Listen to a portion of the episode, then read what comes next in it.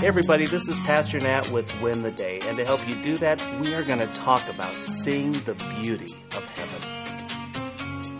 Where are some of your favorite places on earth? Now, for me, I love Florida. I love the beaches. I love the fresh seafood. I love the warm weather in the wintertime. And I love the refreshing ocean in the summer. The plants are tropical. And if you go to the middle, there are incredible theme parks that will entertain you for hours, not to mention leave you broke. Now, if you're like me, you put a lot of value in this world. To be honest, I put too much emphasis on it.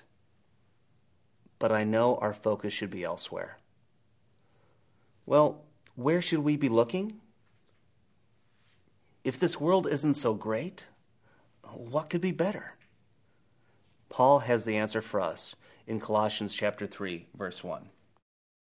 Since you have been raised to new life with Christ, set your sights on the realities of heaven, where Christ sits in the place of honor at God's right hand. The Apostle Paul has been making a case for the supremacy of Christ and freedom he brings. Religion, it's a futile endeavor. Legalism, it's a lie. Christ, however, he is truth. Christ provides true freedom and peace with God. So, Christ, through his death, burial, and resurrection, we get rescued from the domain of darkness to a new life with Christ. Therefore, we are to fix our eyes on the realities of heaven, because that's where Christ is. You see, when we focus on heaven, we're focusing on Christ. He's our Savior, He's our King. When we focus on the King, the rest of life, it just falls into place. When we focus on heaven, when we focus on our King, the world just doesn't seem so great. Our problems don't seem as big. Now, we live as citizens of heaven here on earth. But while we are here on earth, we're on a mission. But our home, our hope, they lie all in Christ. Look, we know it. We need to be more heavenly minded.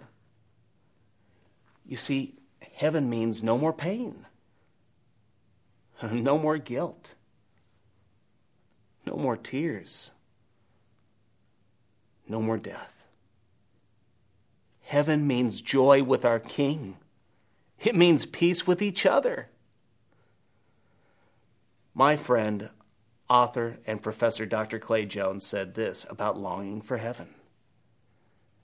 I look forward to banquets where we will enjoy the equivalent of premium wines and prime meats, and doing this with all of you. I look forward to inheriting a new heaven and a new earth. I look forward to inheriting these things with you. And I look forward to reigning with Jesus and accomplishing things that won't rust or decay and will never be undone. Friend, I long for all of that. I long for being with all of you for eternity.